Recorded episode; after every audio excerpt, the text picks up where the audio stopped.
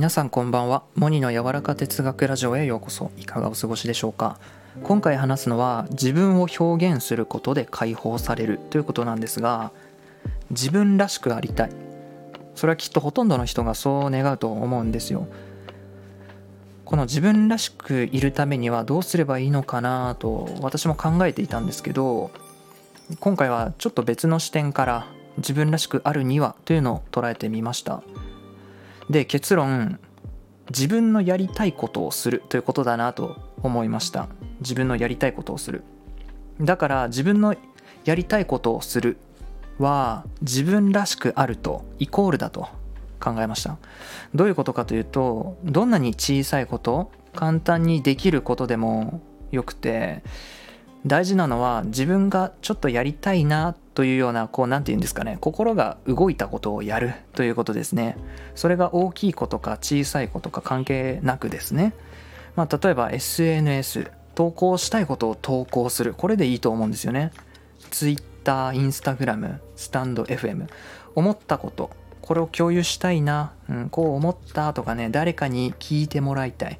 見てもらいたい。もうそれを発信すればいいんですよね。すぐできますよね。し別に SNS じゃなくても他に何がありますかね。絵を描きたいとか歌を歌いたい。あの本が読みたい。こう純粋に個人的にこれやりてえわみたいなことをするってことですね。で注意したいのが将来役に立ちそうだからというものはやめた方がいいなというのを個人的に思います。なんでかっていうとワクワクしないからです、うん、ワクワクするなら別にあのいいと思うんですよ。将来きっと役に立つから頑張る。継続させる努力するみたいなのって結構根気と覚悟が必要だと思いませんか？僕だけですかね。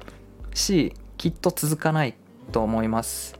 まああくまで個人的にですけどこのワクワクするかどうかって大事だと思っていてこの心の底から湧いてくるモチベーションってあるじゃないですか。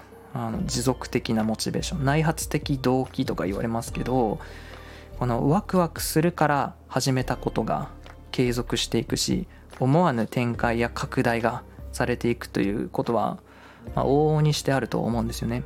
この未知の化学反応が起こると思ってるんですよね僕も。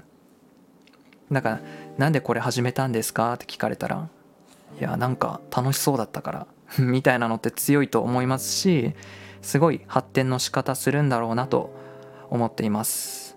こうやってちょっとでもやりたいなと思ったことはやっていく。っていうその選択の連続がですねきっと自分らしさっていうのを取り戻させてくれるのではないかなと思いました。はい。モニの柔らか哲学ラジオ今回も最後までお聴きいただきありがとうございましたそれでは皆さんいい夜を。